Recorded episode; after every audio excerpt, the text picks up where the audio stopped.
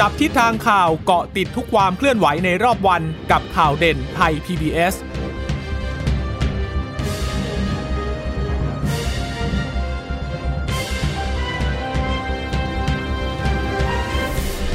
สวัสดีค่ะ สวัสดีค่ะ ต้อนรับคุณผู้ฟังสู่ข่าวเด่นไทย PBS นะคะ เราพบกันเป็นประจำทุกวันจันทร์ถึงศุกร์บ่ายๆแบบนี้ค่ะ อัปเดตข้อมูลข่าวสารที่เกิดขึ้นในรอบวันนะคะ กับดิฉันจีราชาตาเอี่ยมรัศมีและคุณพึ่งนภาคล่องพยาบาลค่ะ ค่ะ สวัสดีคุณผู้ฟังทุกท่านนะคะ ที่รับฟังข่าวเด่นไทย PBS ผ่านทางสถานีวิทยุที่เชื่อมโยงสัญญาณจากไทย PBS ด้วยนะคะะสวัสดีคุณผู้ฟังทุกท่านนะคะ เราก็คงจะต้องอยู่ร่วมกับโควิด -19 ไปอีก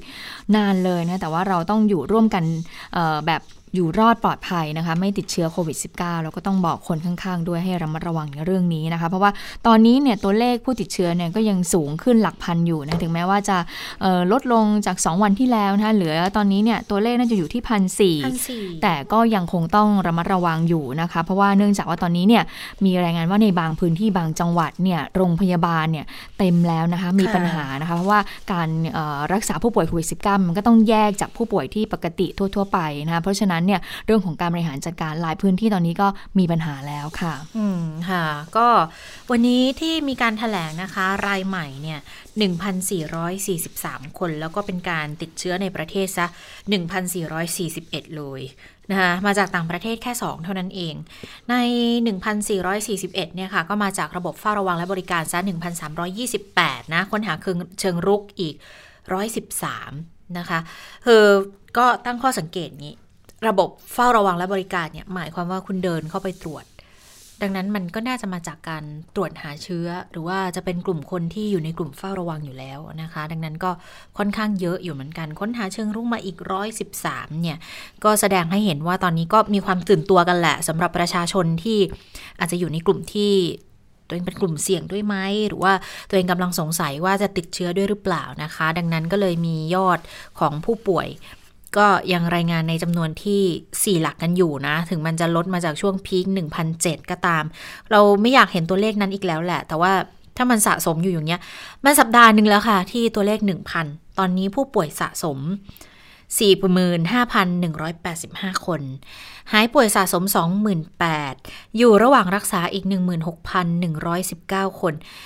16,119 เนี่ยก็ก็ก็คือตั้งแต่วันที่หนึ่งตั้งแต่วันที่หนึ่งแหละ แต่ตอนนี้อาจจะมีคนเริ่มทยอยหายบ้างแล้ว เพราะว่ามันสิบเก้าวันใช่ไหมคะ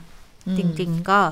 อาจจะมีบางส่วนที่ทยอยออกแล้ว แต่ที่น่าสนใจคือ เนี่ย อาการหนัก 223 ใส่ท่อช่วยหายใจอีก 55 คือถ้าเทียบจากจำนวนคนที่รักษาตัวอยู่ หรือว่าอยู่ตามโรงพยาบาลสนาม มันก็ไม่ได้เป็นไม่ได้เป็นสัดส่วนที่ว่าเยอะนะ แต่ว่าก็ต้องใส่ท่อช่วยหายใจแบบนี้ มันก็จะเริ่มไปไปโหลดในเรื่องของ ICU แล้ว ทีนี้ก็ต้องดูว่าจังหวัดไหนบ้างที่กำลังมีปัญหา อย่างกรุงเทพมหานครอันนี้ต้องติดตามเลยนะ เพราะว่าส่วนใหญ่เนี่ยก็จะ ป่วยที่กรุงเทพกันเยอะนะคะ จากคลัสเตอร์ของสถานบันเทิง แต่ที่น่าเสียใจก็คือวันนี้ผู้เสียชีวิตเพิ่ม เยอะค่ะ เมื่อวานสามว่าเยอะแล้ววันนี้เยอะกว่าอีกวันที่สี่นะคะรายที่หนึ่งเนี่ยเป็นผู้หญิงอายุ 78 ปี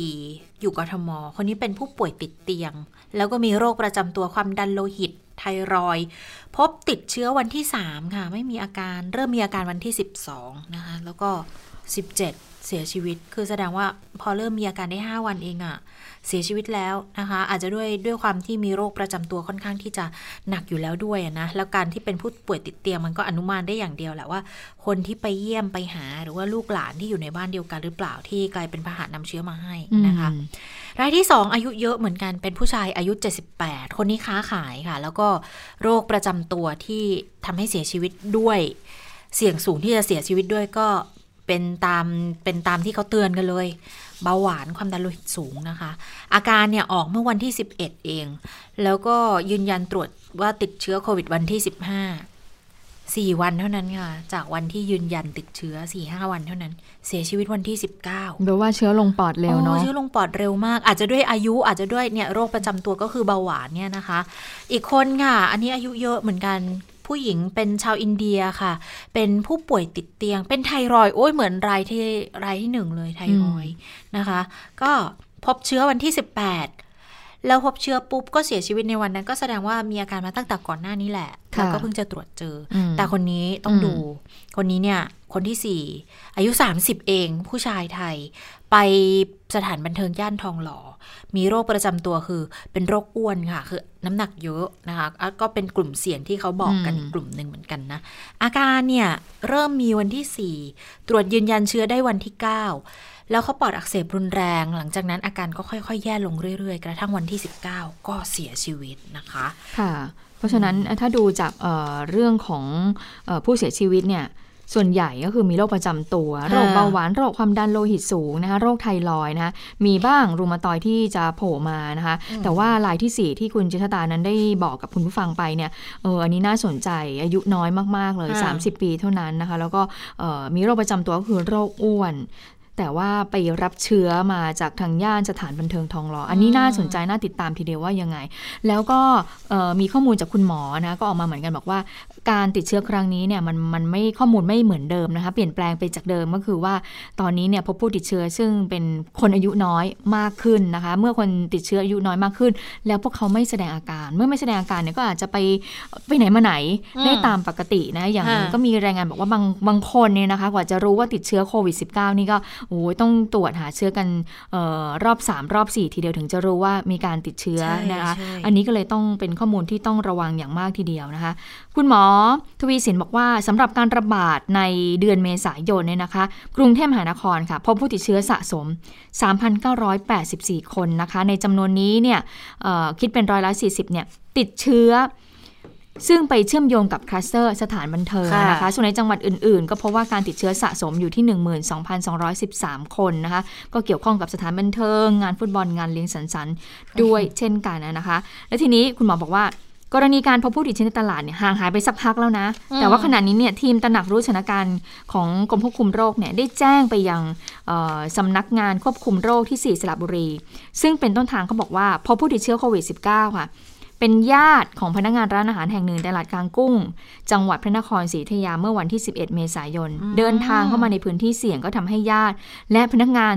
ร้านนั้นติดเชื้อรวม 17 คนนะคะ ตอนนี้ก็อยู่ระหว่างการสอบสวนโรคสอบสวนโรคเพิ่มเติมอยู่นะคะ ที่ตลาดกลางเพื่อเกษตรกร จังหวัดพระนครศรีอยุธยานะคะอืมเอ่อซึ่งข้อมูลบอกว่าเมื่อวันที่ 18 เนี่ยตรวจหาเชื้อแล้วไป 700 กว่าคนพบผู้ติดเชื้อ 6 คน และเมื่อวันที่ 19 ก็ตรวจไป 500 กว่าคนนะคะ ตอนนี้ยังรอผลอยู่อืมคุณหมอบอกว่าความเสี่ยงที่ตลาดกลางเพื่อเกษตรกรเนี่ยก็มีเจ้าของร้าน มีครอบครัว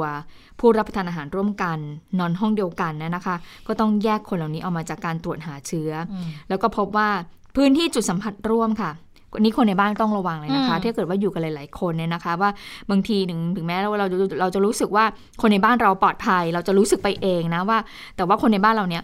ไปไหนมาบ้างอะไปไหนมาบ้างไม่รู้ แล้วก็ไม่รู้ว่ารับเชื้อมาตอนไหนด้วยค่ะเมื่อกลับเข้าบ้านถึงแม้จะล้างมืออะไรแล้ว แต่ว่ามันก็มีเอ่อสิ่งที่เป็นจุดสัมผัสร่วม เครื่องครัว โต๊ะประตูลูกบิด ทั้งหลายต่างๆ เหล่านี้ล้วนเป็นความเสี่ยงทั้งนั้นเลยนะคะ เห็นบอกว่าใครที่มีผู้ติดเชื้ออยู่ในบ้านก็บอกว่าถ้าทางที่ดีนะต้องแยกห้องน้ำกันเลยนะคะ โอ้โหอันนี้มันก็ค่อนข้างยากนะยากยากยากจริงๆเพราะสมมุติบ้านเราเนี้ยอะบ้านบ้านสองชั้น อาจจะมีห้องน้ำสองห้องอันนี้สมมุตินะคือคือบ้านเมืองไทยก็ไม่เมืองไหนก็ช่างเหอะคงไม่คงไม่มีแบบบ้านห้าห้องนอนแล้วมี ห้องน้ำครบทุกห้องนอนอันนั้นก็ต้องเป็นคนที่มีกระตังเยอะพอสมควรนะ แต่บ้านทั่วไปอย่างเงี้ยอะแบบธรรมดาสองชั้นก็อยู่กันสมมติอยู่กันสี่คนห้าคนอย่างเงี้ยห้องน้ำก็สองห้องแหละก็ก็คงจะแยกกันยากอยู่เหมือนกันนะยกเว้นแบบว่ากำหนดเอาไว้เลยว่าสองคนนี้ใช้ห้องน้ำด้านบนเท่านั้น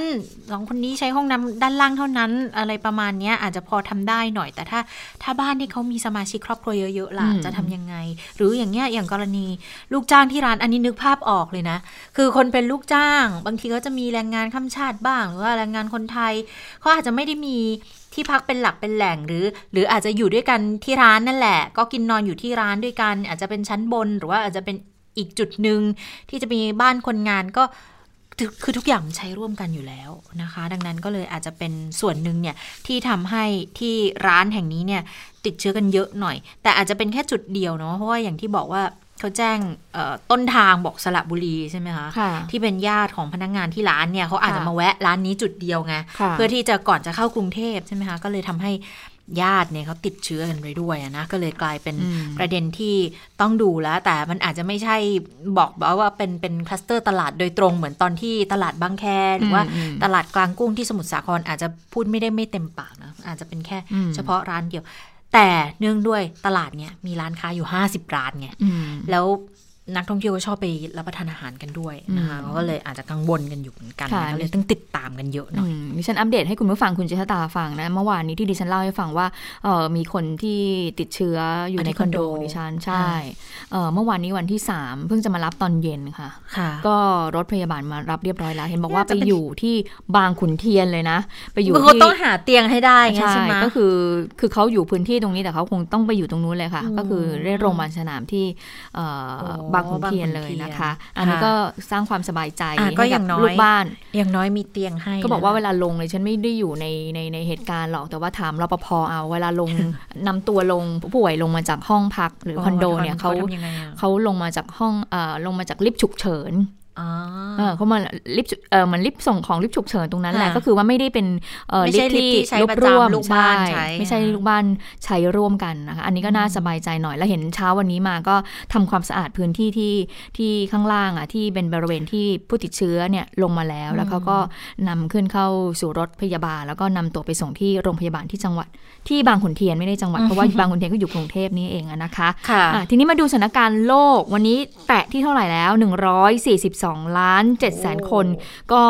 เพิ่มขึ้นมานะคะ คุณหมอบอกว่าก็เพิ่มมา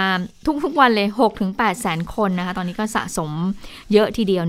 142 ล้านคน พรุ่งนี้ก็น่าจะแตะ 143 ล้านคนแล้วล่ะค่ะ ถ้าดูอัตราอย่างนี้นะอืมไม่น่าเกินไม่ไม่ไม่น่าช้าเลยอืมสองวันล้านสองวันล้านโอ้ยมาแล้วสองวันค่ะเกินล้านสองวันล้านกว่าอืมล้านสองด้วยซ้ำอะถ้าถ้าเฉลี่ยวันละหกแสนนะค่ะสองวันล้านสองนะคะ แล้วก็อย่าลืมนะว่าหกแสนเนี่ย อยู่ที่อินเดียซะสองแสนหนึ่งในสามไงหนึ่งในสามแล้วนะใช่ที่อินเดียเนี่ยอันนี้น่ากลัวมากนะคะ วันนี้อินเดียก็ลดลงมาจากเอ่อเมื่อวานนี้ เมื่อวานนี้2องแสนหวันนี้ก็2องแสนห้าแต่ก็มากกว่าลดลงสองแสนลลดดลลงงนิเยดอะเดียวมากเอ่อก็เพิ่มขึ้นมาหลายหลายหลายวันแล้วนะสี่ห้าอ่าวันติดต่อกันสำหรับ2องแสนขึ้นไปแต่ดิฉันะนคะสงสัยมากกว่าว่ารายงานกันวันละแสนสองแสนเขาตรวจยืนยันเชื้อกันยังไงอะอืม น่าสนใจนะน่าน่าไปหาคำตอบเพราะมา เพราะบ้านเราเนี่ย อย่างที่เราทราบว่า RT-PCR ใช่ไหมกว่าจะได้ผลก็คืออย่างเร็วก็เย็นวันนั้นหรือว่าเช้าวันถัดมาคือ 12 ถึง 24 ชั่วโมงใช่ไหมแล้วระยะหลังๆเนี่ยมันจะยิ่งช้าไปอีก เพราะว่ามีคนใช้บริการเยอะ แล้วก็ห้องแลบที่เขาจะตรวจเนี่ยเขาก็ต้องไล่ไปตามคิวอะค่ะ ดังนั้นก็ต้องรอผลกันนิดนึง ก็เลยสงสัยว่าแต่ละวันเนี่ยของเรารายงานพันกว่ารายพันกว่ารายเนี่ยแล้วมันมีระยะรอด้วยนะกว่าจะทราบว่าติดหรือไม่ติดเนี่ยอืมแล้วของเขาเขา เป็นวันละเป็นสองแสนอย่างเงี้ยเขาตรวจเชื้อกันยังไง หรือเขาใช้วิธีการตรวจเลือดเพราะถ้าถ้าตรวจเลือดมันก็จะเร็วหน่อยอะนะคะที่บอกว่าคือก็สงสัยอยู่เหมือนกันอย่างทางฝั่งยุโรปอีกที่อืมที่เขาติดกันเป็นหมื่นเงี้ยบอก วันละเป็นหมื่นค่ะเขาใช้วิธีไหนในการตรวจอืมหาเชื้อนะ แต่เห็นที่อังกฤษวันนี้คุณเพิ่งนภานำเสนอใช่ไหมใช่เขาจะเป็นอุปกรณ์ rapid ตรวจเอง test ได้เป็นค่ะ rapid test คือคือมันน่าสนใจที่ว่าทางทางทางรัฐบาลของเขาอะส่งมาให้เลยนะ ใครสนใจก็ติดต่อแล้วทางรัฐบาลเขาก็จะส่งมาให้เลย แล้วเขาให้เราตรวจแบบซ้ำๆบ่อยๆนะสามสี่วันทีตรวจ3ามสี่วันทีตรวจบอกว่าตรวจให้บ่อยๆสำหรับคนที่ไม่มีอาการ และสมมติว่าคุณคุณเชษตาคุณตรวจแล้วใช่ไหมปรากฏว่าคุณเกิดติดเชื้อขึ้นมา ยังนะ เดี๋ยวเขาจะให้คุณเนี่ยโทรไปบอกว่าคุณติดเชื้อใช่ไหม เขาจะส่งแบบแบบ PCR แบบแยงจมูกอ่านะฮะมาให้คุณแยงเองดูอีก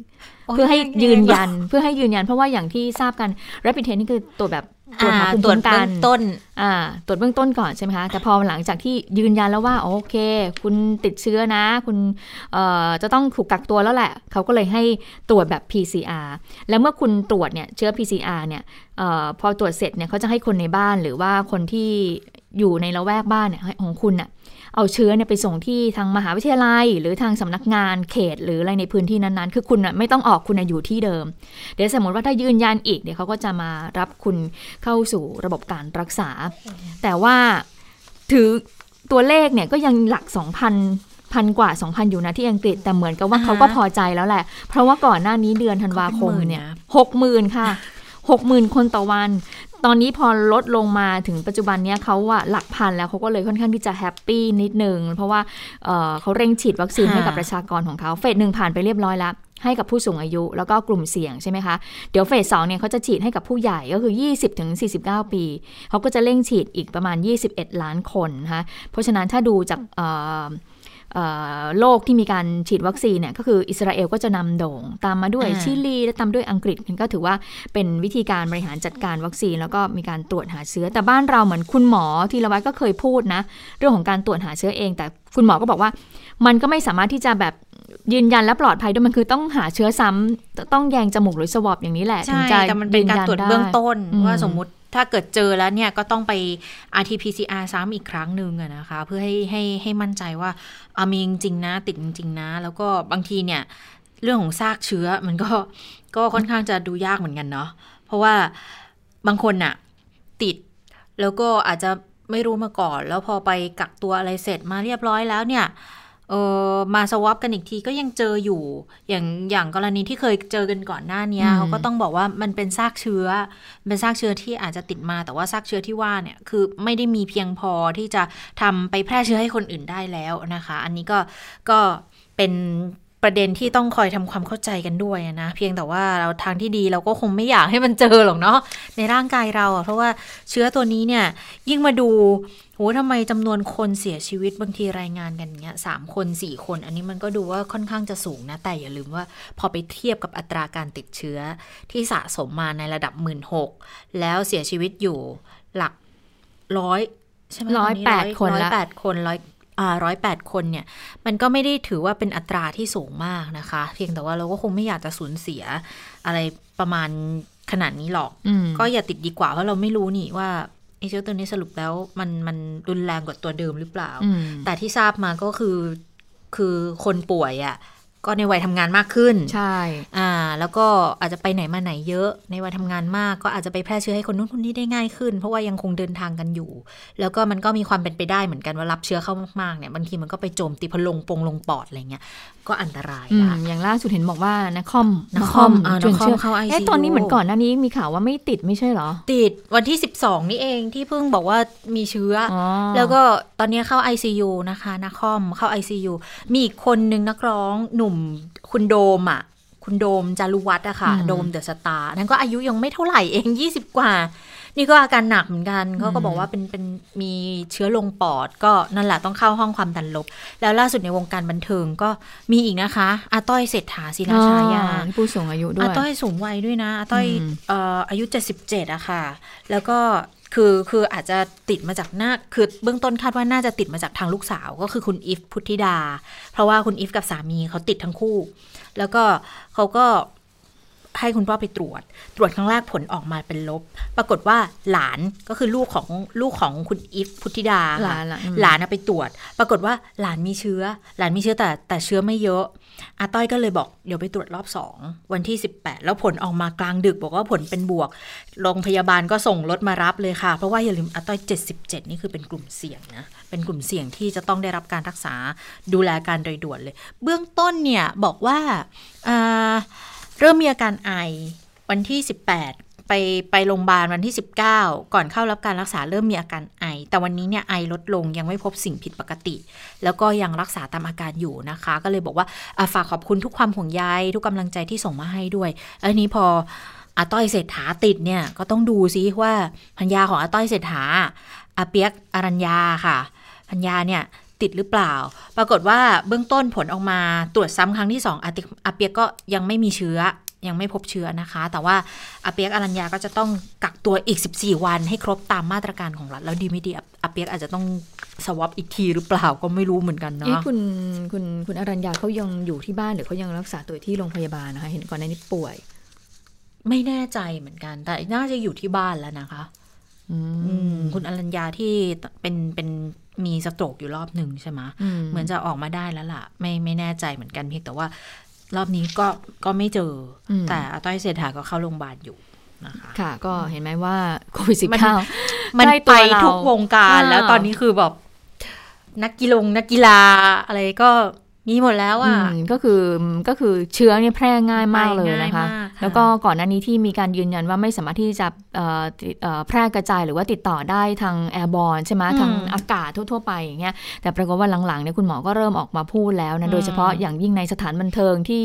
อยู่ในระบบปิดเนี่ยนะคะ ระบายอากาศไม่ดีเนี่ยการพูดคุยกันตะโกนกันอะไรอย่างเงี้ยค่ะเชื้อมันมันมันอาจจะไม่ได้ตกลงพื้นนะคะมันอาจจะกระจายอยู่ตามอากาศ แล้วเราเนี่ยหายใจเข้าไปก็อาจจะได้รับเชื้อได้โดยง่ายอันนี้เลยก็ต้องระวังนะคะทางที่ดีเนี่ยคุณผู้ฟังก็เอ่อหลีกเลี่ยงได้หลีกเลี่ยง ไปสถานที่ที่ปิดอับอะไรอย่างเงี้ยดิฉันก็กังวลเหมือนกันนะ เพราะว่าต้องมีลงเสียงหาแหล่งเสียงจากแหล่งข่าวพอไปไปมาๆจิ๊กมันคือคือมันห้องเล็กไงเวลาลงเสียงจอะริตไปหมดใช่ ใช่ไหมใช่ก็มีแอลกอฮอล์เตรียมไว้ไม่ใช่ไม่ไม่มีนะ เราก็มีของเอ่อห้องห้องลงเสียงของไทยพีบีก็มีเอ่ออะไรนะแอลกอฮอล์เตรียมไว้อยู่แล้วแหละ แต่เราก็แบบว่าเราก็มีเตรียมอุปกรณ์ของเราอะนะแต่เนื่องจากว่าก็ไม่มั่นใจเนาะเนื่องจากว่าห้องก็เล็กด้วย เพราะฉะนั้นฝากคุณผู้ฟังด้วยนะคะ ก็เตือนเตือนๆกันด้วยความเป็นห่วงค่ะ ทีนี้เมื่อสักครู่นี้พูดถึงขอย้อนกลับไปนิดนึงคุณชะตาคะค่ะก็บอกอินเดียสูงใช่ไหมแต่ว่าตอนนี้เนี่ยเอ่อ ประเทศในเอเชียเนี่ยก็สูงหลาย ๆ ประเทศด้วยนะคะ อย่างเช่นบ้านเรารอบข้างบ้านเรากันอืมฟิลิปปินส์รายใหม่เนี่ย 9,006 เลยนะคะ คุณชะตาเขาเกือบแตะหมื่นแล้ว อีกนิดเดียวเขาแตะหมื่นแล้ว มาเลเซียเนี่ยก็ไม่น้อยเลย 2,078 คนนะคะซึ่งตอนนี้เนี่ยทางไทยเนี่ยทางหน่วยงานด้านความมั่นคงก็ มีการเตรียมพร้อมดูแลแนวชายแดนไทยมาเลเซียอยู่นะคะ เห็นบอกว่ามาเลเซียเขาก็เขาก็ก็กลัวเราเหมือนกันนะนะกังวลกับเราเหมือนกันนะคะ แต่เมีต่ายงคนต่างกังใช่วล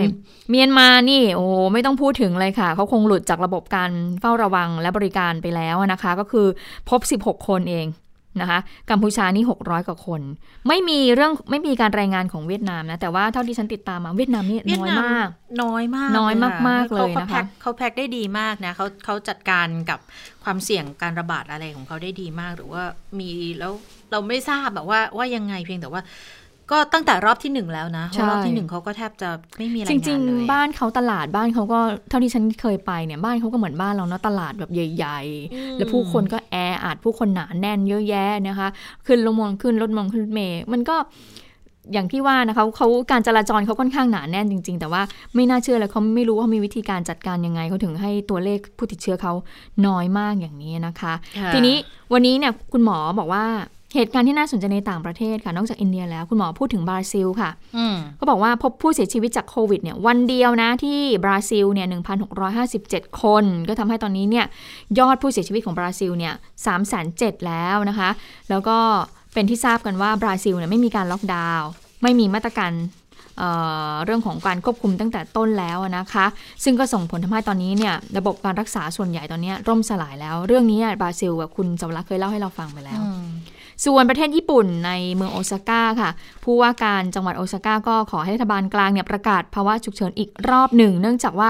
พบผู้ติดเชื้อเพิ่มขึ้นเลยนะคะ เอ๊ะล่าสุดตกตกลงนี้ญี่ปุ่นเขายังยืนยันอยู่ไหมอะคุณชะตาจะจัดโอลิมปิกเนี่ยเขาจะจัดจัดอยู่อืมอืมเขาก็มีความพยายามก็มีความเนอะพยายามคือเหมือนกับว่าเขาลงทุนไปแล้วอะเขาก็ขอจัดซะหน่อยเถอะอะไรอย่างเงี้ยมันก็ก็เข้าใจกันได้แหละเพียงแต่สถานการณ์เราก็ไม่รู้ว่าเออ นักกีฬาเองจะจะอยากไปแข่งกันมากน้อยสักแค่ไหนนะคะ เพราะว่าถ้าติดเชื้อมามันก็อาจจะไม่คุ้มกันจริงๆนะอินเดียก็ล็อกดาวน์นิวเดลีไปประมาณ 1 สัปดาห์ 19ถึง26 เพื่อคุมการระบาด กัมพูชาก็ล็อกดาวน์เหมือนกันนะ พนมเปญเพราะว่าเขา 600 คนต่อวันเขาก็ด้วยระบบบริการสุขภาพเขาก็อาจจะรองรับไม่ไหวเหมือนกัน ถ้าเกิดว่าจำนวนผู้ติดเชื้อเขาเพิ่มมากกว่านี้นะคะ อันนี้ก็เป็นสถานการณ์ทั่วไปที่เกิดขึ้นทั่วโลกเลยนะ ส่วนของไทยเนี่ยเเฉพาะเรื่องของสถานบันเทิงก็กระจาย 71 จังหวัดเหมือนกัน แต่ว่ามันก็มีมี แนวโน้มที่ดีอยู่นิดนึง เพราะว่าถ้าข้อมูลเฉพาะวันนี้นะคะ ที่รายงานเชื้อเข้ามามี 68 จังหวัด ก็จะลดลงจาก 18 เพราะว่า 18 เมษาเนี่ยเขาไปพบตั้ง 70 จังหวัดไงตอนนี้พอเหลือ 68 มันก็เลยมีแบบเออมีบางพื้นที่เป็นเป็นเป็นสีขาวบ้าง ก็คือเป็นจังหวัดที่ณวัน 24 ชั่วโมงเนี่ย ไม่มีการรายงานเชื้อเข้ามานะคะ แต่ว่าส่วนใหญ่ก็จะเป็นสีเขียวสีเขียวนี่คือผู้ติดเชื้อจะมัน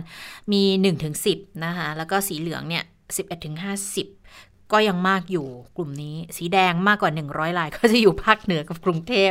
ภาคเหนือกับกรุงเทพนี่ดิฉันชี้จังหวัดได้เลย ภาคเหนือเนี่ยน่าจะเชียงใหม่อืมแล้วกรุงเทพก็ก็กรุงเทพอยู่แล้ว อันนี้ก็ตรงไปตรงมานะคะ ซึ่ง แล้วก็คุณหมอก็ได้พูดถึงเรื่องของการแบ่งระดับสี การบริหารผู้ติดเชื้อให้ฟังกันอีกทีหนึ่งก็ยืนยันอีกครั้งหนึ่งแหละว่า หาเตียงให้ได้แน่นอนคืออาจจะแต่คนที่ติดนะ คนที่ติดคนที่เป็นหรือว่าคนที่รอบข้างเขาก็คงอยากจะให้เข้าไปอยู่ในพื้นที่ที่ดูแลผู้ป่วยได้เร็วที่สุดนั่นแหละ อย่างกรณีของคุณพึ่งนภาบอกว่าที่คอนโด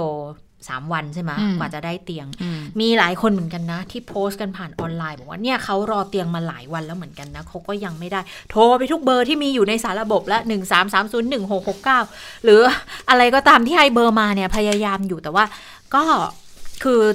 ต้องเข้าใจนิดนึงส่วนหนึ่งก็มันก็ เราแต่เราก็ต้องเข้าใจคนที่เขาเขาร้อนใจอยากจะเข้าไปดูแลรักษาอาการด้วยนะ แต่ว่าอีกส่วนหนึ่งก็ต้องอาจจะต้องดูในแง่ของการทำหน้าที่ของเจ้าหน้าที่ด้วยเหมือนกันเวลาประสานงานอาจจะไม่ใช่เรื่องง่าย คุณพัทราพรตันงามเขาได้ไปดูมาค่ะ ที่ศูนย์ที่จะเป็นศูนย์ประสานงานในการกระจายเตียง บอกเจ้าหน้าที่ทำงานกันแบบมาราธอนตั้งแต่เริ่มการระบาดรอบนี้เนี่ยคือแทบจะไม่ได้หยุดพักกันเลยอะ เพราะว่า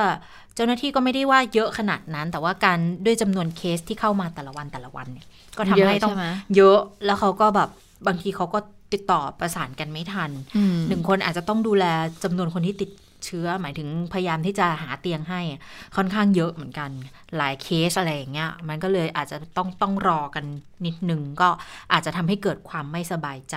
แต่วิธีการเนี่ยเขาจะแบ่งแบบนี้ค่ะเขาบอกอืมวิธีการบริหารจัดการแบ่ง 3 ระบบคือสีเขียว ติดเชื้อไม่มีอาการหรืออาการเล็กน้อย อันนี้เนี่ยโรงพยาบาลสนามและฮอสพิทอลเลย สีเหลืองเนี่ยผู้ป่วยอาการไม่รุนแรงแต่ เหนื่อยหอบ หายใจเร็ว โรคประจำตัว ปอดอุดกั้นเรื้อรังไตเรื้อรังโรคหัวใจ โรคเลือดในสมองเบาหวาน อ้วนเกิน5 90 กิโลกรัม ตับแข็งภูมิคุ้มกันต่ำและผู้มีอายุเกิน 60 ปีก็คือสีเหลือง อย่างกรณีของอาต้อยใช่ไหมพอเจอเชื้อปุ๊บเปียราดก็เปียเวทก็ก็รับไปเลยไปตรวจเชื้อที่นั่นเขาก็ต้องเป็นคนดูแลต่อ เพราะว่าอยู่ในกลุ่มเสี่ยงที่จะต้องเข้าสถานพยาบาลอยู่แล้วด้วย ส่วนสีแดงอันนี้อาการหนักคือหายใจหอบเหนื่อย หายใจลำบากปอดอักเสบรุนแรงปอดบวม เลือดเนี่ยอิ่มตัวของเลือดน้อยกว่า 96 ลดลงร้อยละ 3 หลังจากออกแรง อันนี้จะต้องเข้าโรงพยาบาลเท่านั้นนะคะ สีเหลืองกับสีแดงค่ะค่ะอ่าหนึ่งในวิธีการจัดการเรื่องของโควิด -19 นี้นะคะ แน่นอนนะคะหลาย ๆ ชาติก็คือเน้นในเรื่องของการใช้วัคซีนนะคะค่ะเอ่อบางประเทศเนี่ยเขาไม่ใช้วัคซีน แต่เนื่องจากเขามีเป็นลักษณะภูมิศาสตร์ที่เป็นเกาะอะไรอย่างเช่นไต้หวันนิวซีแลนด์เนี่ยค่ะอ่าออสเตรเลียด้วยใช่ออสเตรเลียด้วยก็คือว่าคือเขาปิดพรมแดนได้เลยก็คือว่าไม่ให้ปิดพรม ปิดเกาะทั้งเกาะปิดเลเกาะยอะเพราะฉะนั้นไม่เขาให้ก็คนเข้าป้องกันออกอยู่แล้วแพร่ระบาดได้ง่าย หรืออย่างจีนเนี่ยเขาก็มีการใช้เอ่อเรื่องไงการบริหารจัดการของเขาเรื่องของรัฐบาลที่เอ่อดูแล้วจะมีอำนาจเด็ดขาดนะนะเขาก็คือสามารถที่จะตรวจหาเชื้อเป็นวงกว้างได้ ปิดชายแดนไม่ให้คนเข้าออกใช่ได้ แล้วที่สำคัญคือคนเชื่อรัฐบาลมากอืมดังนั้นการให้ความร่วมมือเนี่ยเต็มที่บอกว่ากักตอนที่กักตัวเนี่ยกักตัวคือกักตัวไม่ออกคือไม่ออกจริง ๆ ค่ะ แค่ลงมาตรง ข้างหน้าข้างล่างตึกอะค่ะเขาบอกว่าไล่กลับขึ้นไปเลยนะ บอกว่ายูจะเอาอะไรบอกมาเดี๋ยวเอาขึ้นไปให้ คือไม่ต้องออกมาอะไรเงี้ยอืมให้เฉพาะเจ้าหน้าที่ที่มีส่วนเท่านั้น มันก็เลยทำให้การควบคุมเนี่ย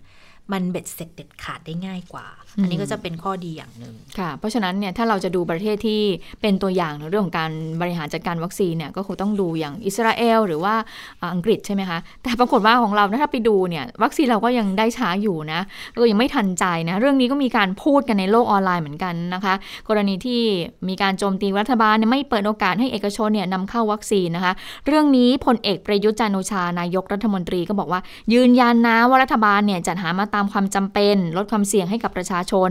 มีการตั้งคณะกรรมการแล้วก็คือนายแพทย์ปิยะสกลสกลสัตยาธรเป็นประธานกรรมการ ก็ได้มีการพูดคุยหารือกับสมาคมโรงพยาบาลเอกชน แล้วก็ผู้ที่มีความรู้แล้วว่าจะต้องทำอย่างไร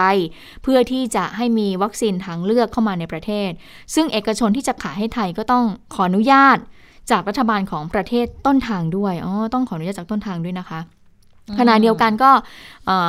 นายกบอกว่าประสานงานกันอยู่ตลอดนะ ในเรื่องของการนำเข้าวัคซีนในระยะแรก ก็เป็นไปตามแผนควบคุมอยู่แล้ว เพราะว่าช่วงแรกเนี่ยวัคซีนยังไม่ได้รับการพิสูจน์คุณสมบัติ แต่ว่าวันนี้เนี่ยวัคซีนได้รับการพิสูจน์แล้ว ก็ได้อนุญาตให้หลายบริษัทเนี่ยเสนอขายกับไทย แต่ก็ยังเป็นการติดต่อระหว่างรัฐต่อรัฐอยู่นะ เพราะว่ายังอยู่ในภาวะฉุกเฉิน ก็ย้ำว่าไทยเนี่ยพร้อมรับวัคซีนที่เสนอขายมา แต่ก็ขึ้นอยู่กับรัฐบาลประเทศต้นทางด้วย นายกเลยบอกว่าขอให้เข้าใจนะว่า ไม่ใช่รัฐบาลจองวัคซีนช้า แต่ขึ้นอยู่กับสถานการณ์ ส่วนการฉีดวัคซีนให้กับคนไทยก็จะเร่งรัดให้เร็วที่สุดเพื่อให้ทั่วถึงทุกคน เรียงตามลำดับความจำเป็นเร่งด่วน แล้วก็ยังมีการเตรียมวัคซีนไว้สำรองในระยะต่อไปด้วยนะคะดิฉันก็พูดคุยกับแพทย์ผู้เชี่ยวชาญบอกว่าเออถึงคุณหมอคะก็ถามคุณหมอมานพนะที่สัมภาษณ์ คือเวลาคุยคุณหมอมานพก็คือคุยยาวนิดนึงก็มีหลายประเด็น ก็คุยกับคุณหมอว่าไอ้คุณหมอ แล้วอย่างถึงตอนนี้เนี่ยถือว่าช้าไหมคุณหมอว่าช้าไม่ช้าเนี่ยวัคซีนช้าไม่ช้าให้ขึ้นอยู่กับให้ดูสถานการณ์นะ ตอนนั้นก่อนนะหน้านั้นก่อนเดือนเมษาเราอาจจะมองว่าไม่ช้า เพราะว่าตอนนั้นเรายังสถานการณ์ตัวเลขแบบนี้ไม่เจอหนึ่งพันคนใช่ ตอนนั้นอาจจะไม่ช้า แต่ตอนนี้เนี่ยสถานการณ์มันมันมันหลักพันแล้วเนี่ยมันมันก็อาจจะช้าแล้วก็ไม่ทันใจในความรู้สึกของประชาชน แต่อย่างไรแล้วคุณหมอบอกว่าก็ยังจำเป็นนะที่จะต้องนำเข้าวัคซีนหลายชนิดเข้ามานะคะ เมื่อเรารู้แล้วว่าตอนนี้เนี่ย ไวรัสกลายพันธุ์มันทำให้ประสิทธิภาพของวัคซีนลดลง เราก็ต้องตอนนี้นะรัฐบาลก็คงจะต้องหาวัคซีนที่มันดีกว่า ดีกว่าเดิมที่มีอยู่นี่แหละนะคะ ถึงแม้ว่าจะช้าหน่อยก็ตาม แต่ก็ยังจำเป็นที่จะต้องมีการจัดซื้อนะคะค่ะเออแล้วก็จัดซื้อเนี่ยซื้อตอนนี้ก็ไม่ใช่ว่าซื้อแล้วได้เลยนะไม่เหมือนเดินทางไปซื้อของที่ห้างสรรพสินค้าต้องรอก็ต้องรอแล้วรอคิว ไม่ใช่ว่าคิวกันเดือน 2 เดือนนะคะ คิวกันครึ่งปีเป็นข้ามปีก็มีนะคะ ก็ก็แต่มันก็ต้องรีบ เพราะว่าก็ต้องรีบทำให้ให้เร็วที่สุด จริง ๆ ทุกอย่างตอนนี้มันก็ดำเนินการไปตามแผนที่รัฐบาลวางไว้แต่อย่างที่คุณพึ่งนภาบอก คือสถานการณ์มันเปลี่ยน ดังนั้นสิ่งที่มีอยู่ณขณะนี้มันอาจจะไม่เพียงพอจะทำยังไงให้จัดหาเพิ่มให้ได้มากที่สุด ตรงนี้แหละ เลยมองว่าความยืดหยุ่นของรัฐบาลอาจจะน้อยเกินไปหรือเปล่านะคะกับสิ่งที่เกิดขึ้นณขณะนี้ ก็เลยกลายเป็นเสียงวิพากษ์วิจารณ์ที่ดังไปทั่วบ้านทั่วเมืองณขณะนี้แหละว่าช้าบริหารไม่ทันสถานการณ์ วัคซีนมาช้าจังเลย เอาง่ายๆ ถามเราเองเราก็อยากฉีดแล้วใช่ไหมว่าโห เมื่อไหร่จะมาล่ะ เพราะว่าอย่างดรสมชัยจิตสุชนเอง ก็แนะนำเหมือนกันนะ ว่าจะมีวัคซีนอะคือควรให้มีหลากหลายชนิดประเทศอื่นเขาก็มีหลายชนิดเหมือนกันต้องไปฟังเสียงของคุณสมชัยจิตสุชนกันค่ะ ถ้าดูเรื่องของความเสี่ยงเนี่ยต้องไปดูเรื่องของผลผลทางด้านเศรษฐกิจนะครับเอาอย่างง่าย ๆ ถ้าเกิดว่าเว็บปีที่แล้วที่เศรษฐกิจติดลบไป6%กว่า คิดเป็นเม็ดเงินนี่หนึ่งล้านล้านบาทนะหนึ่งล้านล้านบาทที่หายไปนะเพราะฉะนั้นเนี่ยไปซื้อวัคซีนยังไงก็คงไม่ใช้เงินมากมากมากเท่านี้นะเพราะต่อให้มันแพงไหนก็เพราะในแง่ของความคุ้มเนี่ยเกือบไม่ต้องกดกดเครื่องคิดเลขเขารู้อยู่แล้วว่าคุ้มใช่ไหมฮะส่วนส่วนประเด็นที่ว่าในการวางแผนตอนนี้เลยไปที่ว่าแทงมากตัวเดียวแทงมากหลายตัวแทงเร็วแทงช้า อะไรพวกนี้เนี่ยมันก็คงจะซับซ้อนขึ้นบางฮะแต่ความเข้าใจผมก็คือว่าถ้าเกิดมันมีเรื่องของของวัคซีนของการกลายพันธุ์ ของของแล้วถ้าเกิดมันมีผลพิสูจน์ว่าวัคซีนบางตัวเนี่ยมันมันป้องกันไม่ได้นะเพราะว่าการกลายพันธุ์คงจะเกิดขึ้นอยู่เรื่อยๆนะครับถ้ากระทั่งในประเทศไทยเองที่ได้ยินมาคือถ้ามันติดเชื้อกันเยอะๆ มันก็จะอาจจะมี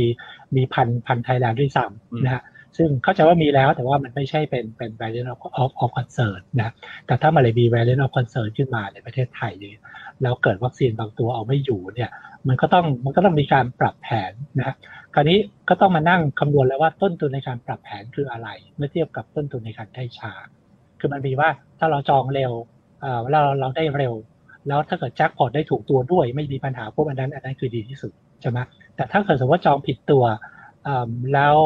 ผ่านไปสักห้าเดือนต้องจองตัวใหม่ ยังคุ้มไหมไอ้ไอ้ล็อตที่แล้วที่จองไปต้องทิ้งบทยังคุ้มไหมมันก็ยังอาจจะคุ้มอยู่นะเพราะอย่างที่บอกว่าไอ้ความเสียหายมันคือหนึ่งล้านล้านอะใช่ไหมครับเพราะฉะนั้นต่อให้มีมีแผนซึ่งอาจจะต้องปรับตัวมีต้นทุนในการปรับแผนมันก็อยากจะคุ้มอยู่ดี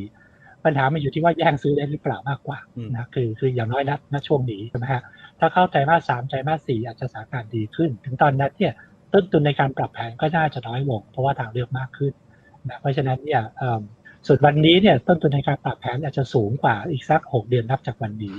แต่ว่าถามว่าคุ้มไหมก็ยังคุ้มอยู่ ถ้าเกิดว่าเราหาได้ ผมก็ยังคิดว่าอย่างนั้นครับ อืมค่ะก็คืออยู่ในข้ออยู่ในวงเล็บว่าเราจะหาได้หรือเปล่าในตอนนี้นะคะ ถึงแม้จะมีเงินก็ซื้อไม่ได้นะคะะทีนี้วันนี้ปรากฏว่าเป็นการประชุมนัดแรกค่ะ ของคณะกรรมการวัคซีนแห่งชาตินะคะที่มีคุณหมอปิยสกลสกลสัตยาธรที่ปรึกษาศูนย์สบคเนี่ยเป็นการพิจารณาเรื่องของการจัดหา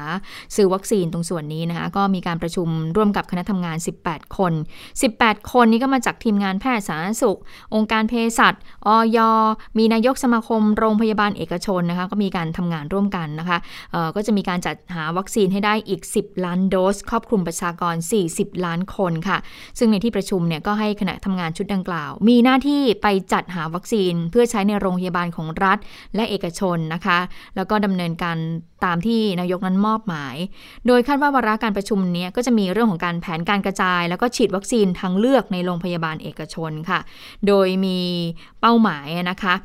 ก็คือเหมือนกับว่าให้องค์การเภสัชเนี่ยนำเข้าวัคซีนมาก่อน แล้วก็ค่อยขายต่อให้กับโรงพยาบาลเอกชน 10 ล้านโดสนะคะ แต่ว่าตอนนี้ที่ที่องค์การเภสัชเนี่ยจะซื้อได้มันก็ต้องเป็นซีโนแวคหรือเปล่าคุณชะตา เพราะว่าตอนนี้ที่เหมือนที่เราดิวไว้ก็ตอนนี้ที่องค์การเภสัชดิวได้นั่นก็คือของซีโนแวคนะคะะแต่ว่าก็มีการตั้งข้อสังเกตบอกว่าคณะกรรมการชุดนี้ คณะทำงานชุดนี้ไม่มีคุณอนุทินชาญวิรกุลนะรัฐมนตรีว่าการกระทรวงสาธารณสุขนะคะะก็คือเป้าหมายก็คือจะฉีดวัคซีนให้กับบุคลากรทางการแพทย์ที่อยู่ด้านหน้านะที่อยู่ด้านหน้าทั้งภาครัฐและเอกชน บุคคลที่มีโรคประจำตัวนะคะ แล้วก็บุคคลที่ อายุตั้งแต่ 60 ปีขึ้นไป แล้วก็เจ้าหน้าที่ที่เกี่ยวข้องกับการควบคุมโรคโควิด -19 ค่ะ อันนี้คือจะหัดจัดหาเพิ่มด้วยใช่ไหมคะ แล้วก็ปลดล็อกให้ทางเอกชนเขานำเข้า ก็คือขายต่อ 10 ล้านโดสก็เลยน่าสนใจนะ อย่างที่คุณพึ่งนภาตั้งข้อสังเกตว่า ถ้าองค์กรเภสัชกรรมเป็นคนดิวมาให้เนี่ยจะได้ของอะไรบ้างนะคะ แต่ทีนี้มาดูแผนกันนิดนึงนะ แผนเดิมที่เราได้ทราบกันมาตั้งแต่ปี ต้นปีแล้วแหละที่พยายามบอกกันมาเสมอนะคะ ตอนนี้เนี่ยกุมภา2แสนโดสก็มาแล้ว มีนา8แสนโดสก็มาแล้วทยอยฉีดไปเยอะแล้ว เมษา1ล้านโดส ตอนนี้ก็กระจายกันแล้วนะคะแอสตราเซเนกาล็อตแรก 26 ล้านโดสมิถุนาจะได้มาก่อน 6 ล้านโดสนะคะ อันนี้จะเป็นล็อตที่ผลิตโดยสยามไบโอไซเอนซ์นี่แหละ แต่ว่าก็ตอนนี้เนี่ยเห็นวันก่อนทางสยามไบโอไซเอนซ์บอกว่า ตัวอย่างออกมาแล้ว แล้วก็ส่งไปให้ตรวจสอบคุณภาพ แล้วส่งกลับมาละไม่มีปัญหา เดี๋ยวจะต้องให้อย.ดูอีกทีนึงนะคะ แล้วก็ขึ้นทะเบียนกันอีกครั้งหนึ่งด้วยนะคะ คือการขึ้นทะเบียนไม่ใช่บอกว่าทีเดียวแล้วจบนะ มันขึ้นทะเบียนฉุกเฉินเสร็จล็อตที่เข้ามา release ล็อตก็ต้องเข้ามาตรวจกันอีกทีหนึ่งนะคะ ถึงจะออกใบตีใบอนุญาตใช้ได้นะคะ แล้วกรกฎาอันนี้จะเยอะหน่อย 10 ล้านโดสนะคะ สิงหาคมอีก 10 ล้านโดส ก็อยู่ที่การกระจายละ จะกระจายกันยังไง เราจะอยู่รอดเราจะรอดไปถึงตอนนั้นไหมเราเราเนี่ยเราทำประกันโควิดครอบคลุมไปจนถึงตอนนั้นแล้วหรือเปล่าตามไทม์ไลน์น์เนี่ยค่ะเออใช่ใช่ก็ก็มีการพูดกันแบบว่าเป็นตลกร้ายเนาะก็มีการพูดกันบอกว่าเนี่ยเราจะอยู่รอดปลอดภัยจนถึงแบบว่ามันรอดใหญ่ๆมันมาถึงเนี่ยจะทันหรือเปล่านะ มิถุนาหกล้านเนี่ยอ่ามิถุนาหกล้านนี่เราก็ตัดไปก่อนเลยนะ กลุ่มของเรายังไม่เชิญเป็นไม่ถึงขั้นนั้นนะเราไม่กลุ่มเราไม่รู้ไม่ใช่เป็นกลุ่มเร่งด่วน แต่เราอยู่ในพื้นที่เสี่ยงนะเราอยู่พื้นที่สีแดงกรุงเทพนะคะ อาจจะมีสิทธิ์ได้ ว่าเขาบอกแล้วว่าล็อตแรกเนี่ย ต้องไปให้บุคลากรทางการแพทย์ ให้หมดก่อนคุณถึงจะปล่อยล็อตต่อไปมาให้กลุ่มเสี่ยง แล้วก็ในพื้นที่เสี่ยงค่อยลงทะเบียนได้อีกทีหนึ่ง ทีนี้กรกฎาสิงหาคิดว่าน่าจะพอมีโอกาสบ้างแหละ แต่ทีนี้ถ้ายังไม่ได้ ไม่เป็นไร เรามีล็อตที่ 2 35 ล้านโดสมาอีก ในเดือนกันยายนจะเข้ามา 10 ล้านโดส ตุลาอีก 10 ล้าน พฤศจิกาพฤศจิกาอีก 10 ล้าน แล้วธันวาได้อีก 5 ล้านโดสก็คือ ฉีดกันทั้งปีนี่แหละค่ะ พยายามที่จะสร้างภูมิคุ้มกันให้ได้มากที่สุด ถ้าแผนมันเป็นไปตามนี้ เราจะได้ประมาณร้อยละ 50 ของประชากร แต่ทีนี้สถาบันวัคซีนเขาบอกมาแล้วว่า การจะทำให้เกิดภูมิคุ้มกันหมู่เนี่ยค่ะ ทั่วไทยจะต้องฉีดให้ได้ประชากรประมาณ 40 ล้านคน แต่ตอนนี้เนี่ยได้มาครอบคลุมประชากรอยู่ 31ถึง35 ล้านคน หมายความว่าต้องเพิ่มอีก 10 ล้านโดส ให้กับประชากรอีก 5 ล้านคน 10 ล้านโดสที่ว่าก็เลยกลายเป็นการที่จะให้ภาคเอกชนนี่แหละ มาเป็นคนร่วมจัดหาดิฉันตั้งข้อสังเกตอย่างหนึ่งแผนเดิมของเราเนี่ยไม่มีกลุ่มเด็กนะ ใช่ ราะแผนเดิมของเราเนี่ยก็คือเรารู้ว่าผู้สูงอายุนะคะแล้วก็หรือว่าคนที่ทำงานใช่เป็นกลุ่มเสี่ยงใช่ไหมคะเราไม่มีเด็ก แต่ปรากฏว่าตอนนี้เนี่ยเชื้อมันก็จะเห็นได้ว่าเด็กติดเยอะมากขึ้น เพราะฉะนั้นเนี่ยอาจจะต้องมีการปรับเปลี่ยนอาจจะต้องจัดหามากกว่านี้ด้วยนะคะอาการเขาอาจจะไม่เยอะ แต่ถ้าเขาติดอะเขาก็เสี่ยงเขาแพร่ได้ แล้วที่สำคัญวันนี้เนี่ยเมื่อเช้าทำข่าวไปแล้วเรื่องของเอกสารรับรองวัคซีน ก็มาแล้วนะคะ คือเขาเตรียมการเวลาสำหรับเผื่อการเดินทางก็คือวัคซีนพาสปอร์ตนี่แหละ แต่เราจะได้ฉีดวัคซีนกันเมื่อไหร่เรายังไม่รู้เหมือนกันนะ แต่เอกสารนะมาพร้อมแล้วพร้อมสำหรับจะให้คุณเดินทางแล้วแหละแต่เขาบอกว่า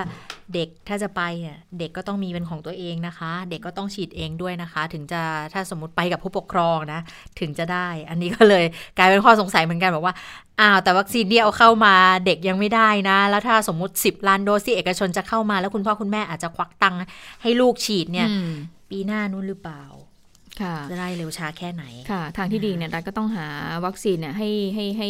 มากกว่าจำนวนประชากรซะด้วยซ้ำนะคะใช่อ่าทีนี้เรื่องของเด็ก แล้วก็เกี่ยวโยงกับเด็กด้วยเรื่องของการจัดสอบโอเน็ตค่ะ เพราะว่าวันนี้เนี่ยคุณหมอทวีสินเขาบอกว่าเอ่อที่ประชุมสบคชุดเล็กได้อนุมัติตามที่สถาบันทดสอบทางการศึกษาแห่งชาติ หรือสทศขออนุญาตจัดสอบให้กับนักเรียนระดับชั้นม .6 ใน 5 จังหวัดนะคะที่ไม่สามารถสอบโอเน็ตในครั้งที่ผ่านมาได้ เนื่องจากปัจจัยต่างๆนะคะร้อยกว่าคนนะคะก็มีกรุงเทพขอนแก่นเชียงใหม่ นครศรีธรรมราช และอุบลราชธานี ซึ่งถ้าเกิดว่าทางสบคชุดใหญ่อนุญาตก็จะมีการจัดสอบที่เป็นไปตามมาตรฐานการควบคุมป้องกันโรคค่ะค่ะอ่าเรื่องของการให้เอกชนจัดหาวัคซีนวันนี้นายกรัฐมนตรีก็พูดเรื่องนี้ด้วยเหมือนกันอ่าดิฉันนะคะได้บอกคุณผู้ฟังไปแล้วว่าเออนายกบอกว่าไม่ได้ช้านะไม่ช้าอ่ไม่ช้านะคะ ทุกอย่างเนี่ยไม่ได้ล่าช้าแต่อีกเรื่องหนึ่งที่ต้องไปสอบถามกับรองนายกรัฐมนตรีด้วยเหมือนกัน นั่นก็คือกรณีสนทองหล่อ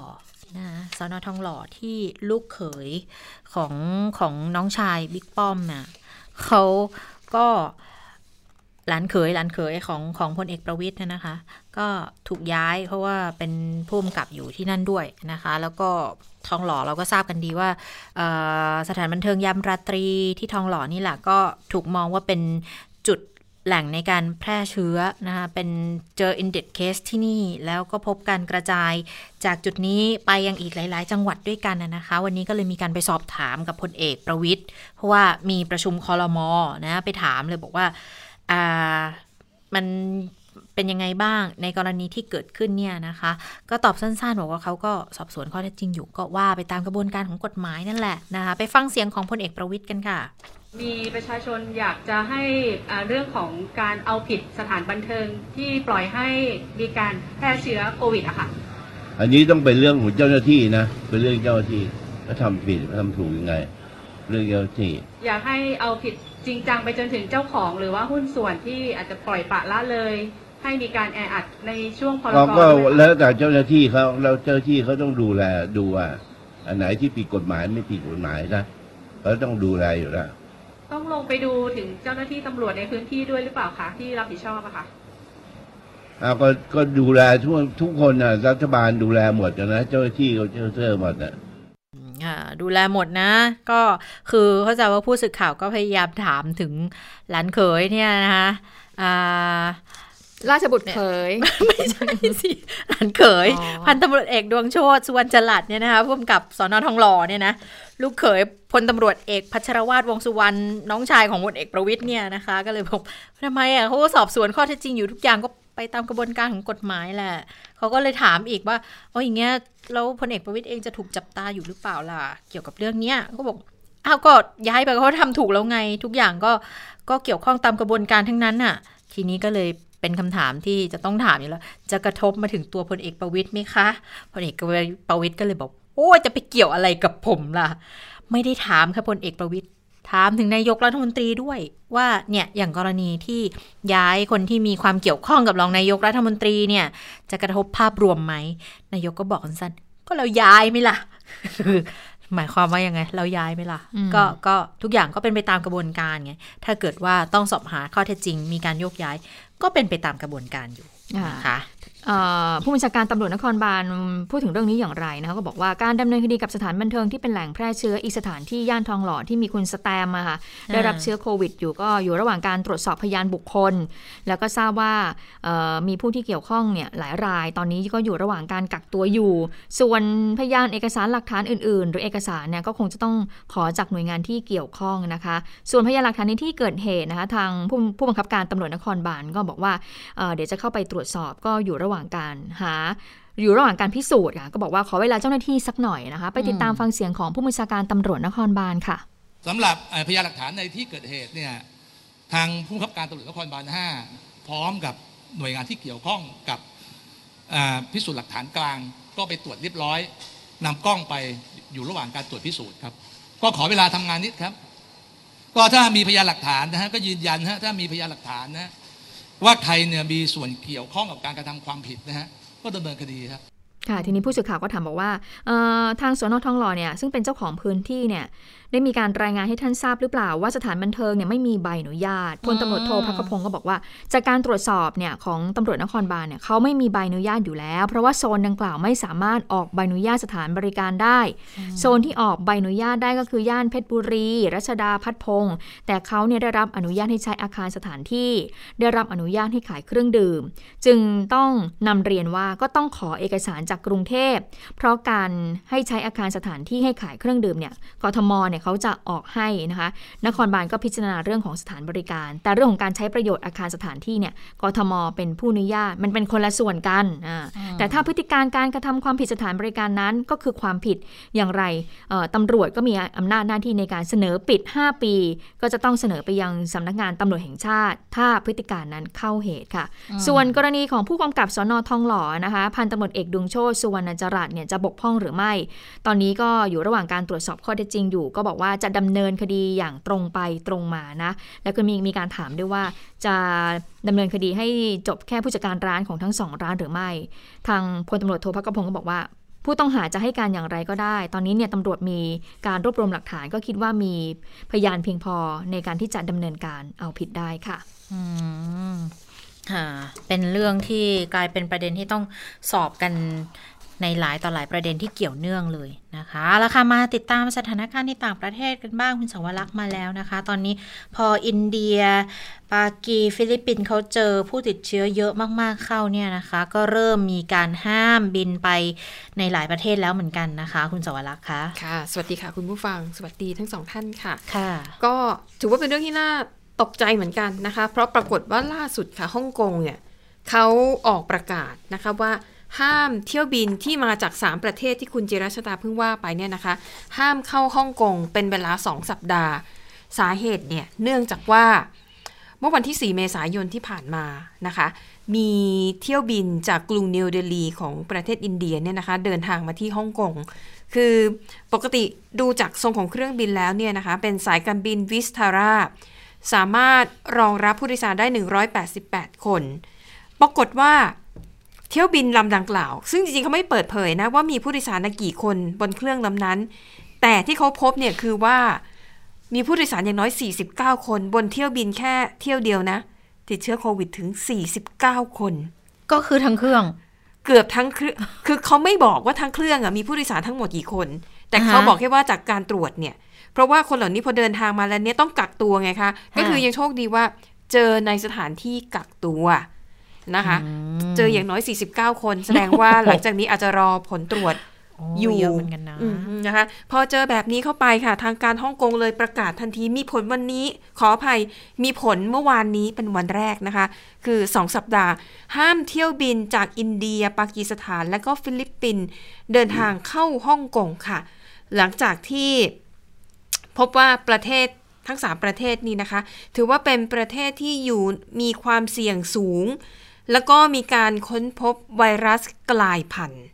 นะคะ ชื่อสายพันธุ์ N501Y เป็นครั้งแรก แล้วก็ก่อนหน้านี้นะคะ มาตรการของฮ่องกงที่มีอยู่แล้วเนี่ยเขาจะกำหนดว่า 25 ประเทศที่มีความเสี่ยงนะคะ ยกตัวอย่างเช่น อังกฤษ แอฟริกาใต้แล้วก็สหรัฐอเมริกา ใครก็ตามที่จะเดินทางมาจากประเทศเหล่านี้และต้องการเข้าฮ่องกง จะต้องมีผลตรวจโควิด -19 ที่เป็นลบ 72 ชั่วโมงก่อนที่ขึ้นเครื่องนะคะ แล้วก็แน่นอนว่าเมื่อมาถึงแล้วเนี่ยก็จะต้องเข้าสู่การกักตัว แล้วฮ่องกงเนี่ยเขากักตัวกัน 3 สัปดาห์เลยนะคะ 21 วัน ถือว่าเป็นหนึ่งในพื้นที่ที่ใช้มาตรการควบคุมการระบาดเข้มงวด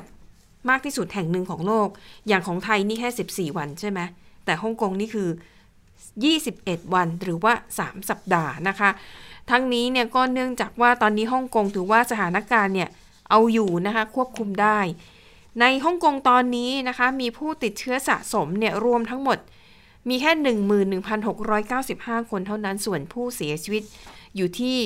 209 คน แต่ว่าอินเดียเนี่ยนะคะ ปากีสถานฟิลิปปินเนี่ยหนักกำลังระบาดรอบใหม่เลย อินเดียตอนนี้มีผู้ติดเชื้อ 15 ล้าน3แสน2หมื่นกว่าคน เป็นประเทศที่มีผู้ติดเชื้อมากเป็นอันดับ 2 ของโลก เสียชีวิตไป 1 8 0 0 0 0 กว่าคนนะคะ ส่วนฟิลิปปินส์นะคะ เพื่อนบ้านเราในอาเซียนนี่ก็ไม่เบาค่ะ จะแตะล้านอยู่แล้วนะ ฟิลิปปินส์ตอนนี้เนี่ยมีผู้ติดเชื้อสะสม 945,745 คน อีกไม่กี่วันน่าจะแตะแสนนั่นแหละเพราะว่าขาด50,000 เท่านั้นเองนะคะ ในขณะที่ฟิลิปปินส์มีผู้เสียชีวิต 16,000 กว่าคน ปากีสถานติดเชื้อสะสม 766,882 คน เสียชีวิต 16,453 คนนะคะ ก็เป็นสถานการณ์ที่เกิดขึ้นในฮ่องกง ส่วนอีกพื้นที่หนึ่งค่ะ ชื่อเกาะวานูอาตู ปรากฏว่าเป็นข่าวดังมาก เกาะวานูอาตูเนี่ยนะคะ จนถึงณเวลานี้เนี่ยเขามีผู้ติดเชื้อในประเทศแค่ 3 คนเท่านั้นนะ และยังเป็น 3 คนที่เดินทางมาจากต่างประเทศด้วยนะคะ ก็สถานการณ์ดูเหมือนจะสงบดีใช่ไหมก็คือสามารถควบคุมการระบาดได้ แต่ว่าล่าสุดค่ะ เจอเรื่องช็อกเข้านะคะ เพราะว่าเมื่อวันที่ 11 เมษายนที่ผ่านมาค่ะมีคนไปพบศพของชายคนหนึ่งนะคะ เกยตื้นอยู่ที่ชายหาดห่างจากเมืองหลวงประมาณ 5 กิโลเมตรเท่านั้น ปรากฏว่าตรวจสอบไปมานะคะ ร่างของผู้เสียชีวิตคนนี้เนี่ยเป็นลูกเรือชาวฟิลิปปินส์คือเรือลำนี้เนี่ยเขามาจอดเทียบท่า แล้วเขาก็จะเปิดโอกาสให้ลูกเรือเนี่ยได้ลงไปใช้ชีวิตบนเกาะนะคะ แต่ปรากฏว่าพอถึงเวลาที่เรือเนี่ยจะต้องออกเดินทางลูกเรือคนหนึ่งหายไป เขาก็ไปตามหากันนะคะจนสุดท้ายก็มาพบว่าเสียชีวิตและศพเนี่ยถูกเกยตื้นขึ้นมาบนชายหาด และผลการตรวจพบว่าลูกเรือคนนี้นะคะศพคนนี้เนี่ยติดเชื้อโควิด -19 ด้วย ทางการบานูอาตูก็เลยประกาศปิดประเทศ 3 วันเป็นแค่ 3 วันเองนะ คือห้ามเดินทางเข้าออกระหว่างประเทศอย่างเด็ดขาดนะคะ น่าจะเพื่อรอดูสถานการณ์ว่าจะมีผู้ติดเชื้อเพิ่มขึ้นหรือไม่ เพราะว่าตอนนี้ก็ยังไม่แน่ชัดนะคะว่าลูกเรือชาวฟิลิปปินส์ที่เสียชีวิต ติดเชื้อโควิด -19 ได้อย่างไร แล้วช่วงที่มาขึ้นเกาะวานูอาตูเนี่ยเขาได้เดินทางไปไหนหรือเปล่า มีผู้สัมผัส ที่เสี่ยงจะติดเชื้อเนี่ยมากน้อยแค่ไหนนะคะ ตอนนี้รัฐบาลของวานูอาตูก็เลยเรียกร้องขอให้ประชาชนเนี่ยอยู่ในความสงบ แล้วก็ให้ปฏิบัติตามมาตรการป้องกันการระบาดของโควิด -19 ก็อย่าเพิ่งตื่นตระหนกกันไปนะคะ ส่วนอีกข่าวหนึ่งค่ะ เป็นข่าวดังระดับโลกเช่นเดียวกันนะคะ เมื่อองค์การนาซาค่ะเปิดเผยถึงความสำเร็จด้านอวกาศนะคะเรื่องของการสำรวจดาวอังคาร หลังจากที่ก่อนหน้านี้เนี่ยสามารถส่งยาสำรวจ Perseverance Perseverance เนี่ยไปลงจอดบนพื้นผิวดาวอังคารได้สำเร็จ เขาก็มีความคืบหน้า เพราะว่าเขาเอาอุปกรณ์ขึ้นไปสำรวจเยอะมาก อุปกรณ์ล่าสุดนะคะ นั่นคือเฮลิคอปเตอร์ คือฟังฟังคำว่าเฮลิคอปเตอร์เนี่ยอาจจะเข้าใจนะว่าแบบเป็นลำใหญ่ ๆ แต่ไม่ใช่นะคะ คือมันเป็นหุ่นยนต์เฮลิคอปเตอร์ มีความยาวเนี่ยคือวัดจากปลายปีกของเฮลิคอปเตอร์เนี่ย ก็มีความกว้างมีความกว้างแค่ 1.2 เมตรเท่านั้น สูงเนี่ยประมาณ 50 เซนติเมตรเท่านั้นเอง น้ำหนัก 1.8 กิโลกรัมนะคะ ความสำเร็จที่นาซาเปิดเผยออกมาเนี่ยก็คือการทดสอบนำเฮลิคอปเตอร์ ซึ่งตอนแรกจอดอยู่บนพื้นผิวดาวอังคารเนี่ย ให้บินขึ้น บินขึ้นในแนวดิ่งเนี่ยนะคะ ปรากฏว่าเฮลิคอปเตอร์สามารถบินได้ คือรวมระยะเวลาที่ขึ้นบินน่ะประมาณ 1 นาที แม้ว่าจะเป็นเวลาสั้นๆ แต่ก็ถือว่าเป็นความสำเร็จครั้งยิ่งใหญ่ และเรียกได้ว่านี่เป็นครั้งแรกในประวัติศาสตร์โลก ที่มนุษย์สามารถควบคุมเฮลิคอปเตอร์ให้บินขึ้น บนดาวดวงอื่น ที่ไม่ใช่โลกได้สำเร็จ และที่น่าทึ่งไปกว่านั้นนะคะ เบื้องหลัง คือหนึ่งในหัวหน้าทีมที่ควบคุมเรื่องการขึ้นลงของเฮลิคอปเตอร์เนี่ยเป็นนักวิทยาศาสตร์ เชื้อสายเมียนมา โอ้น่าทึ่งมาก แล้วไปอ่านประวัติของเธอนี่ยิ่งน่ามหัศจรรย์เข้าไปใหญ่ แต่ว่าตัวของผู้หญิงคนนี้เนี่ยนะคะ คือคุณแม่เป็นชาวพม่าที่ไปเรียนปริญญาเอกที่สหรัฐอเมริกา แล้วก็ไปแต่งงานที่นั่นนะคะ ไปพบกับสามีชาวอเมริกัน แล้วก็ตัวนักวิทยาศาสตร์หญิงเชื้อสายเมียนมาคนนี้เนี่ย คือเธอก็เกิดที่อเมริกานั่นแหละ แล้วก็ร่ำเรียนนะคะ จนในที่สุดได้เข้ามาร่วมในโครงการสำรวจดาวอังคารที่ประสบความสำเร็จนะคะ อะหลังจากนี้ก็น่าจะมีข่าวที่น่าตื่นตาตื่นใจเกี่ยวกับผลการสำรวจดาวอังคารมาให้เราได้ติดตามกันอยู่เรื่อยๆนะคะ ค่ะ และทั้งหมดก็คือข่าวเด่นไทย PBS ในวันนี้นะคะ เราทั้ง 3 คนลาไปก่อน สวัสดีค่ะ สวัสดีค่ะ สวัสดีค่ะ